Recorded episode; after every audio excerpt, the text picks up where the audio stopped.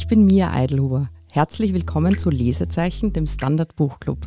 Heute sprechen wir über Helga Schuberts Buch Vom Aufstehen, ein Leben in Geschichten. Ein Buch, das im Moment wahnsinnig viel Aufmerksamkeit bekommt und nicht nur, weil Helga Schubert im vergangenen Jahr achtzigjährig den Bachmann-Preis gewonnen hat, sondern weil dieses Buch es wirklich recht gut schafft, eine deutsch-deutsche Lebensgeschichte sehr schön in Literatur zu verwandeln. Mein Gast ist heute Andrea Rödig. Sie ist wie Helga Schubert auch in Deutschland geboren. Sie ist Publizistin. Sie lebt schon, glaube ich, wenn ich richtig gehe, seit zweitausendsieben in Wien. Ich muss an dieser Stelle auch ein bisschen eine Eigenwerbung machen. Sie hat schon fantastische Texte für das Standard-Album geschrieben. Überhaupt, sie ist Fachfrau in vielen Dingen, also Feminismus, Expertin, Genderfragen. Und was für dieses Buch vielleicht auch ganz gut passend ist, sie ist eine totale Fachfrau in Ich-Erzählungen. Und auch natürlich, sie hat lange wie Helga Schubert auch in Berlin gelebt und ist bewandert in deutsch-deutscher Geschichte. Hallo Andrea, ich freue mich, dass du heute hier bei uns bist. Hallo Mia, danke für die Einladung. Vom Ausstehen, so hieß schon der Text, mit dem Helga Schubert letztes Jahr den Bachmann-Preis in Klagenfurt gewonnen hat. Ein Text, in dem es unter anderem um eine sehr diffizile, schwierige Mutter-Tochter-Beziehung geht. Ja. Also ich erinnere mich noch, damals war ja schon Corona vor einem Jahr und wir alle saßen schon vorm Computer, haben uns das angehört, niemand ist mehr nach Klagenfurt gereist. Und ich habe mir nach diesem Stück also gedacht, wow, irgendwie dieses Stück hat unglaublich Kraft. Ja. Jetzt im März, also zweitausendeinundzwanzig, ist dann dieser Erzählband erschienen. Und auch quasi dieses Buch, das jetzt entstanden ist, an deren Ende jetzt diese, der Bachmann-Preis steht, erweckt überall sozusagen Wohlwollen in erster Linie. Es sind neunundzwanzig Geschichten, die Helga Schubert uns da sozusagen vorlegt, schon, ich glaube, ganz stark an ihr eigenes Leben angelehnt sind. Ich bin ein Kriegskind, schreibt sie, ein Flüchtlingskind und ein Kind der deutschen Teilung. All das und noch viel mehr verhandelt sie in diesem Buch, also angefangen vom Tod ihres Vaters, der schon fällt, als sie nur ein Jahr ist, dann diese furchtbare Flucht aus Hinterpommern mit ihrer furchtbaren Mutter. Ja. Und nicht zuletzt natürlich immer wieder kommt es in diesen Geschichten vor, diese achtundzwanzig Jahre Leben in der D D R-Diktatur. Liebe Andrea, als ich dich angerufen habe, als jemand, mit dem ich gern zusammenarbeite, ob du dieses Buch lesen willst und äh, mit mir drüber reden würdest, da lag es auch schon auf deinem Schreibtisch und du hast das quasi schon gelesen gehabt. Jetzt meine Frage an dich, wie oder besser wann bist du auf diese außergewöhnliche Autorin aufmerksam geworden? Also auch erst zum Bachmann-Preis tatsächlich. Also ich mhm. habe halt auch gehört, dass sie den Bachmann-Preis gewonnen hat und dann mit dem Thema Mutter und dann bin ich natürlich sofort auf sie aufgesprungen. War so ein bisschen fast neidisch über die super Muttergeschichte, die sie da erzählt und auch die Grausamkeit und Härte, also ob das alles gut ausgeht, das ähm, kann man da dann noch drüber sprechen. Aber die Grausamkeit und Härte dieser Mutter, die also als ihre drei Heldentaten angibt, ich habe dich nicht abgetrieben, ich habe dich auf der Flucht mitgenommen und ich habe dich beim Einmarsch der Russen nicht erschossen. Und das ist irgendwie echt harter Tobak. Also wie kann man sowas einem Kind sagen?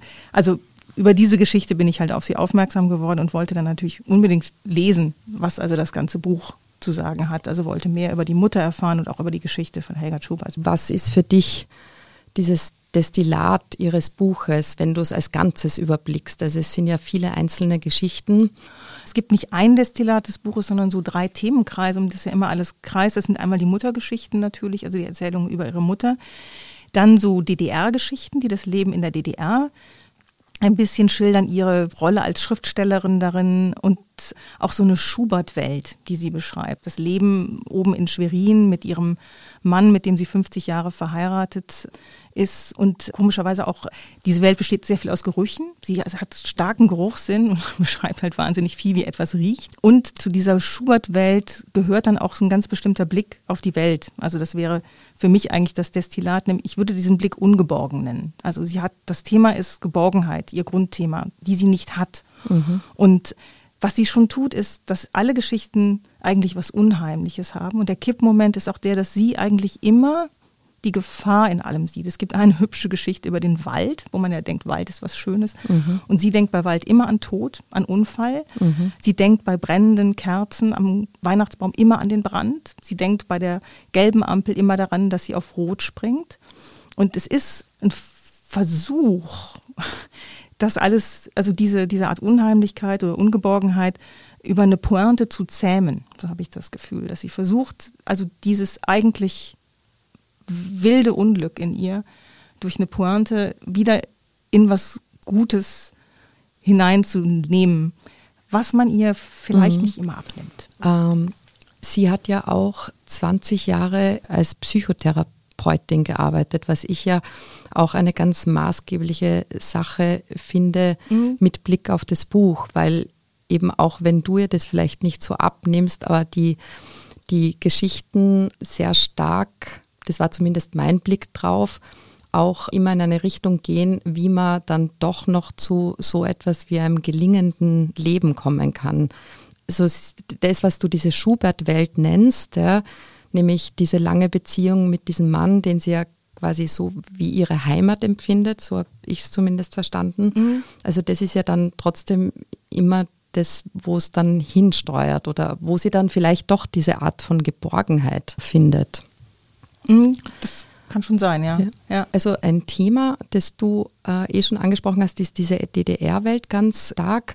Sie hat auch neulich erzählt, ich glaube, das war bei dieser Online-Buchpräsentation, dass sie hatte eine junge West-Lektorin, O-Ton, die keine Ahnung von der D D R hatte, und die hat dann das Buch auch noch einmal so ein bisschen auseinandergenommen oder sie musste da was neu schichten. Sie hat das ganz sympathisch erzählt, aber jetzt meine Frage, findest du als jemand, der Deutschland sozusagen ganz gut verbunden ist oder da auch einiges Ahnung hat, immer noch wichtig, dass man diese Geschichten aufschreibt für die nächste Generation? Ja, ich glaube ja. Es ist, glaube ich, damit gar nicht die Frage, ob man diese Geschichten erzählt, sondern wie. Also solange was nicht bewältigt ist, muss es halt erzählt werden.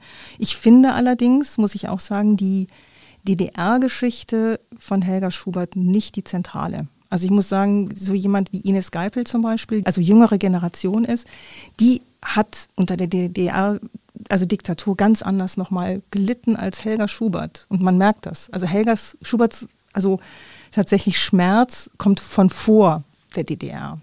Und ich glaube, es ist fast so, dass sie in der D D R, natürlich, das war eingeengt, das war muffig, dass sie kam nicht richtig raus. Sie hat immer geguckt, wo die Fähren hinfahren und ob sie da wohl auch mal irgendwie hin kann und so weiter. Das Gefühl, das eigentliche Zentrum ihres Schreibens ist, ist nicht die Verletzung durch die D D R. Und deswegen fand ich komischerweise im Buch jetzt die Erzählung über die D D R okay und auch interessant nochmal zu sehen. Das ist ja wirklich ein, auch ein eigener Blick nochmal drauf, also auch ein sehr pro-westlicher Blick. Aber das, das eigentliche Feuer liegt, glaube ich, woanders. Mhm. Ich möchte dann nur eine Stelle des Buches auch äh, einwerfen, die vielleicht für österreichische äh, sozusagen Zuhörerinnen ganz interessant ist, nämlich sie beschreibt an einer Stelle, es fand ich eine sehr schöne Stelle im Buch, nämlich als die äh, Mayröcker auf ihrem Sofa in Ostberlin saß. Und, äh, man kann sich das so gut vorstellen, wenn man die Mayröcker sozusagen schon erlebt hat, und die sagte dann zu ihr, keinen Tag könnte ich hier leben, und die Helga Schubert antwortet ihr dann, ich auch nicht. Also ich glaube nicht, dass alles so positiv war, aber vielleicht ist es wieder ein bisschen dieser, was ich immer sage, mit diesem psychotherapeutischen Zugang, dass sie sich sozusagen die Welt um sich herum dann vielleicht auch schöner geschrieben hat. Ich lasse das jetzt mal so stehen. Wir machen an dieser Stelle eine kurze Werbepause und nachher sprechen wir weiter, warum uns das Buch dieser achtzigjährigen oder mittlerweile schon einundachtzigjährigen Autorin Helga Schubert fasziniert. Guten Tag, mein Name ist Oskar Bonner. Wenn man in stürmischen Zeiten ein wenig ins Wanken gerät, den eigenen Weg aus den Augen und die Orientierung verliert, dann ist es sehr hilfreich, wenn man etwas hat, woran man sich anhalten kann. Der Standard, der Haltung gewidmet. Jetzt gratis testen. Auf Abo der Standard punkt a t. So, zurück im Buchclub mit Andrea Rödig, meinem heutigen Gast, mit der ich heute äh, vom Aufstehen von Helga Schubert bespreche. Liebe Andrea, wir kommen jetzt sozusagen ins Eingemachte dieses Buches, und du bist ja jemand, der sich auch schon lange mit schwierigen und schmerzhaften Mutterbeziehungen auseinandersetzt. Ich freue mich an dieser Stelle, obwohl das Thema hart ist, ankündigen zu dürfen, dass ich schon weiß, dass von dir im nächsten Frühjahr ein Buch genau zu dieser Thematik erscheinen wird, nämlich mit dem Titel Die fremde Frau, nämlich auch bei D T V. Und jetzt meine Frage an dich, weil du da wirklich eine große Expertin bist: Findest du Helga Schuberts literarischen Umgang mit ihrer eigenen Mutter als gelungen? Also ich weiß gar nicht, ob gelungen das richtige Wort ist. Also ich finde es, sagen wir mal, erstmal so beeindruckend. Also Schubert gibt uns ja nur Bruchstücke, und das sind so, also mir scheint das wie Scherben, die sie zusammensetzt eigentlich. Als könne sie gar nicht mehr heran, als eben an diese komischen Bruchstücke, die sie dann in einer gewissen Weise übereinander legt oder eben auch zusammensetzt. Mhm. Und beeindruckend finde ich die Beschreibung der Mutter, also indem sie eigentlich nur beschreibt, wie diese Mutter ist. Also die macht zum Beispiel Schulden, die die Tochter bezahlt.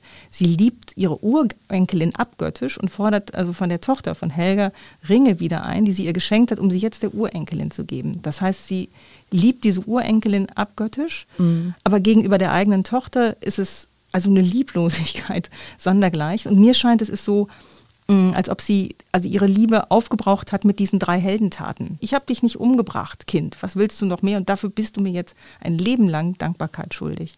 Und auch dieses Ringen von Helga Schubert, dann dieses vierte Gebot nicht zu beachten, was sie komischerweise auch falsch liest. Das vierte Gebot, du sollst Vater und Mutter ehren. Sie denkt immer, das heiße, du sollst Vater und Mutter lieben, und das kann sie nicht. Also ein Vater, der Vater ist gestorben, als sie ein Jahr alt war, im Krieg ist er gefallen.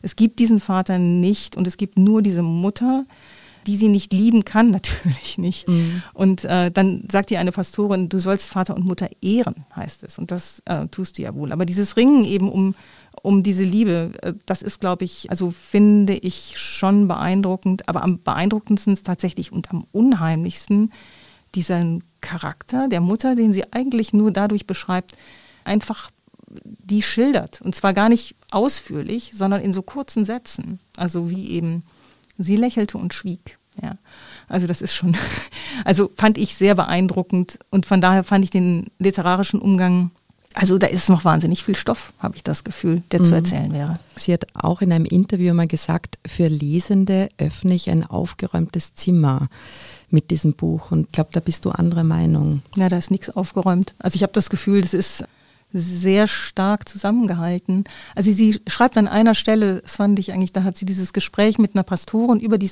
offenbar das erste Beratungsgespräch. Sie war Therapeutin, ich bin mir nicht sicher, ich glaube, sie hat keine, nicht selber Therapie gemacht. Mhm. Auch interessant. Noch kurz eine Frage vom Aufstehen. Findest du das einen guten Titel? Finde ich super, ja. Also und vor allem, weil er ja auch für diese eine Geschichte, die den Bachmann-Preis gewonnen hat, der hieß ja auch Vom Aufstehen. Mhm. Und ich mochte das sehr wegen der Doppeldeutigkeit, weil die Geschichte handelt natürlich also von vor dem Aufstehen. Es ist, sie liegt im Bett, äh, sie steht noch nicht auf, sie schließt nochmal die Augen und alles, was ihr dann durch den Kopf geht, kommt in diese Geschichte rein. Es müsste eben vor dem Aufstehen heißen, dass es aber vom Aufstehen heißt, heißt eben auch, also erinnert eben an diese Stelle im Evangelium, wo Jesus zum Gelähmten sagt, nimm deine Bahre und geh. Also das heißt, steh einfach auf und geh. Schreiben ist Aufstehen und Erzählen ist Befreiung zum Gehen. Also das ist so, das finde ich also, also ziemlich genialen Titel, muss ich sagen. Jetzt vielleicht so ein bisschen weg vom tatsächlichen Inhalt des Buches hin zur Rezeption. Ich finde es immer toll, ich sage es gleich, wenn achtzigjährige da ein literarisches Comeback hinlegen können. Ist es deiner Meinung nach ein Verdienst des Feminismus, dass man jetzt alten Frauen Gehör schenkt? Sicher, es ist auch eine Generationengeschichte, glaube ich. Also die Generation der Mutter von Helga Schubert hat nicht gesprochen. Und es ist jetzt auch nicht so, also ich weiß gar nicht, ob man diese Stimmen so gerne hört, aber sie melden sich zu Wort, diese Frauen. Ich denke da nochmal an Ulrike Dräsner, eine Frau wird älter, an Silvia Bowenschen. Also das heißt also, dass Frauen, ältere Frauen, auch über ihr Alter sprechen, was ja auch Helga Schubert tut. Mhm. Und ich finde das nochmal, dass es so unheimliche Qualitäten also unheimliche Qualitäten hat, weil also Schubert ist achtzig, sie hat aber die, die Stimme, man denkt, also die funktioniert ja total gut, das klingt wie höchstens eine sechzigjährige, und dann plötzlich kommen dann die Sauerstoffschläuche in, also in, in den, im Text vor, die ihr Mann trägt, weil er offenbar beatmet werden muss, und die Pflegerin mhm. und dann merkt man plötzlich, oh, also die ist, hier gibt es tatsächlich Alter, und das ist sehr unheimlich, aber ich finde es toll, finde auch das Autorencover, also, also das Autorenbild von ihr toll, dass da so eine richtig faltige Frau steht, und kann man nur mehr davon wünschen. Man möchte nicht über das Alter hören oder lesen. Also das ist ja sehr unheimlich, weil es uns die eigene Zukunft zeigt. Und gleichzeitig finde ich das ein ganz, ganz großes Verdienst und ist auch wirklich natürlich ein feministischer Input. Diese mhm. Frauen sollen sprechen. Ja. Mhm. Sie hat einen ganz explizit evangelisch-christlichen Hintergrund, also auch schon während D D R-Zeiten und so, da fühlt sie sich, glaube ich, auch mitunter aufgehoben und dann eben schon auch mit ihrem Wissen wahrscheinlich aus der therapeutischen Praxis. Also ich habe das Gefühl, dieses Buch ist schon sehr stark äh, quasi ein Beitrag, wie man es schaffen kann, so ein gelingendes Leben. Also immer die, die positiven Dinge dann auch, auch noch sozusagen zuzulassen oder so. Jetzt wieder mal kurz zurück ins Buch noch, was ganz wichtig ist, weil sie da, glaube ich, auch was Eigenes entwickelt hat. Wie gefällt dir Helga Schuberts Sprache? Auch da ist gefallen vielleicht nicht das richtige Wort. Also ich finde interessant das literarische Verfahren. Ich habe das eben schon mal so mit Scherben beschrieben. Ich glaube, es ist eher sowas wie so eine Origami-Technik. Verschiedene Szenen und Zeitebenen übereinander faltet. Ja, und das mhm. gibt dann eine sehr große Verdichtung. Und man hat dann so Fragen, also zum Beispiel, wer ist diese Milli? Da kommt plötzlich eine Milli vor und man denkt, wer ist Milli? Und das wird dann eben Seiten später erst, dass es die Urenkelin ist. Also, und das Verfahren mochte ich sehr gerne. Also auch wenn es manchmal gar nicht so einfach ist, das zu lesen, weil man nicht weiß, wo, wo bin ich jetzt eigentlich. Aber ich glaube, auch das spiegelt natürlich so ein langes Leben wider. Ja, also dass man tatsächlich, also in der Erinnerung viele Zeitebenen sich einfach übereinander sch- also schieben. Deswegen fand ich das also als, als, als Technik sehr interessant und gut. Gleichzeitig ist die Sprache nicht bombastisch, die ist eher schlicht, und finde das einerseits gut und andererseits würde ich mir trotzdem doch irgendwie manchmal mhm. eine stärkere, heftigere, vielleicht eine etwas unaufgeräumtere Sprache wünschen. Mhm. Also da müsste noch irgendwie, als ob da noch was aufplatzen müsste. Mhm. Ja, vielleicht auch nicht, ich weiß es nicht. Aber es ist so, also man, man könnte da, glaube ich, noch kräftiger werden. Sie hat ja ganz quasi apodiktisch gesagt, also die Sprache muss unpathetisch, lakonisch und nicht sentimental sein. Also da ist sie, glaube ich, so zu einem strikten, ich weiß nicht, Rezept für ihre, wie sie es nennt, kleinen Skulpturen gekommen. Also ja, gleichzeitig ist es, es ist eben, ich fand es wahnsinnig schwierig, tief und trotzdem nicht sentimental zu werden. Also mhm. und ich glaube, man kann sowas nur so schreiben, wie man das eben schreibt. Ja, also das, also das ist eben ihre Sprache, ihr Ausdruck für das, also was, was da, was da auszudrücken mhm. ist. Du hast vorhin schon bemerkt oder gesagt, dass dir ihr Blick auf die D D R eigentlich ein bisschen zu positiv ist. Jetzt auch noch die Frage, ist dir ihr Blick auf das vereinte Deutschland auch zu positiv? Der Blick auf die D D R war nicht positiv, sondern aber auch nicht so schmerzzerrissen, wie der zum Beispiel bei Ines Geipel ist oder bei vielen anderen nochmal. Und da hat Ines Geipel, die hat ihre Sprache aus dieser Diktaturerfahrung raus. Und das habe ich bei, äh, bei Helga Schubert nicht das Gefühl. Da habe ich eher das Gefühl, sie pflanzt Blumen und sie hat ihren Garten und sie, es wird, es wird Kuchen gebacken und der duftet so schön und so weiter und so fort. Also das heißt, dieses Heimelige in der D D R. Die Einheit, ich finde, als Westdeutsche können wir uns überhaupt nicht anmaßen, wie die deutsche Einheit, also von Ostdeutschen, Ostdeutschinen mhm. gesehen wird. Und also als Westlinke haben wir immer das Gefühl, okay, das ist eine Übernahme, was da passiert, das ist eine Aneignung, das war die Systemalternative und jetzt plötzlich wird die geschluckt. Wenn aber die Stimmen aus dem Osten genau sagen, nein, wir waren wahnsinnig erleichtert, dann finde ich, hat das komplett sein Recht. Also muss tatsächlich auch gesagt werden, und zwar auch in der Schlichtheit, mit der sie das ja manchmal sagt. Ja, ja, jetzt kann ich, also und jetzt, das ist jetzt schon dreißig Jahre so und ich freue mich immer noch jeden Tag, sagt sie, jeden Tag, dass ich im vereinten Deutschland lebe, und das ist, darf sie so sagen. Mhm. Wir dürfen das vom Westen her, finde ich, nicht. Mhm. Also das ist tatsächlich der Blick der, der Ostdeutschen dann. Vor dem Hintergrund, dass du dich eben auch viel mit Müttern oder vor allem mit deiner eigenen beschäftigt hast, was würdest du Helga Schubert gerne fragen wollen? Ganz viel. Also zuerst mal, also die wichtigste Frage, warum ihre Mutter sie geschlagen hat, da komme ich noch zu, aber auch, was sie mit dem ganzen Nachlass macht. Sie hat offenbar, also massig einfach an, an Briefen, an Nachlässen. Wie es ist, in dem Alter über die Mutter zu schreiben, auch das würde ich gerne wissen. Also mit achtzig nochmal an die Mutter ranzugehen. Und das Eigenartige ist ja jetzt, Schubert ist der Jahrgang meiner Mutter, also oder fast der Jahrgang meiner Mutter. Und ich würde gerne mehr darüber erfahren, also wie das war, letztlich als Kind dieser Kriegswitwe, zu leben. Also meine Mutter ist eben auch sehr geschlagen worden von meiner Großmutter, aber ich habe nie genau nachgefragt, warum eigentlich. Und mir ist immer noch nicht klar, wie diese, also was, welche Anlässe das waren. Also Helga Schubert beschreibt nur einen Anlass, sie hat die Jacke falsch hingehängt und wurde dann ganz böse geschlagen. Aber diese, dem aus dem Grund zu gehen, warum es diesen Hass der Kriegswitwen auf ihre Töchter gab, also das finde ich ein wahnsinnig spannendes Thema. Und darüber würde ich wirklich gerne mit Helga Schubert sprechen. Vielleicht haben wir die Gelegenheit einmal dazu, aber ich kann auch schon sagen, habe ich auch gehört, Helga Schubert hat einen Vertrag mit ihrem Verlag abgeschlossen auf nicht nur ein nächstes Buch, sondern sage und schreibe vier Bücher. Also da kommt noch ganz schön was nach. Kann sein, dass sich das auch um Neuauflagen handelt, aber wir bleiben gespannt. Auf die Frage, was sie als nächstes schreiben wird, hat Helga Schubert übrigens geantwortet über das, was vor mir war.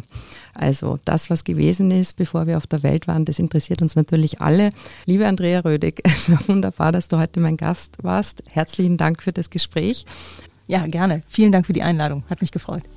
Das nächste Lesezeichen gibt es am dreißigsten April über den Roman Fatih von Monika Helfer. Wer diese und eine nächste Folge nicht verpassen will, abonniert uns am besten bei Apple Podcasts oder Spotify.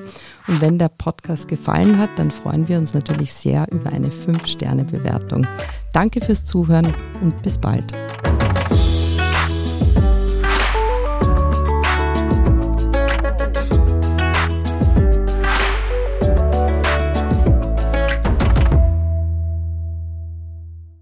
Guten Tag, mein Name ist Oskar Bonner. Wenn man in stürmischen Zeiten ein wenig ins Wanken gerät, den eigenen Weg aus den Augen und die Orientierung verliert, dann ist es sehr hilfreich, wenn man etwas hat, woran man sich anhalten kann.